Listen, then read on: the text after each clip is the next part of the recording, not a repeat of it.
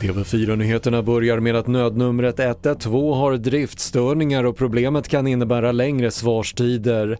Enligt S O S Alarm uppstod felet vid tvåtiden i natt och felsökning pågår, men det finns ingen prognos för när det kan vara löst. En man i arton-årsåldern har anhållits misstänkt för allmänfarlig ödeläggelse efter en kraftig explosion i ett flerfamiljshus i Strängnäs i natt.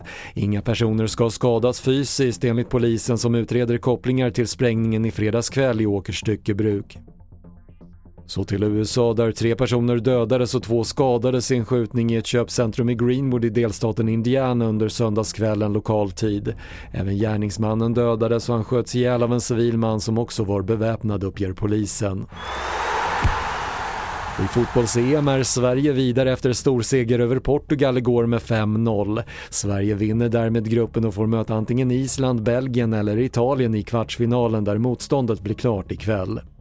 Fler nyheter hittar du på T V fyra punkt se. Jag heter Patrick Lindström.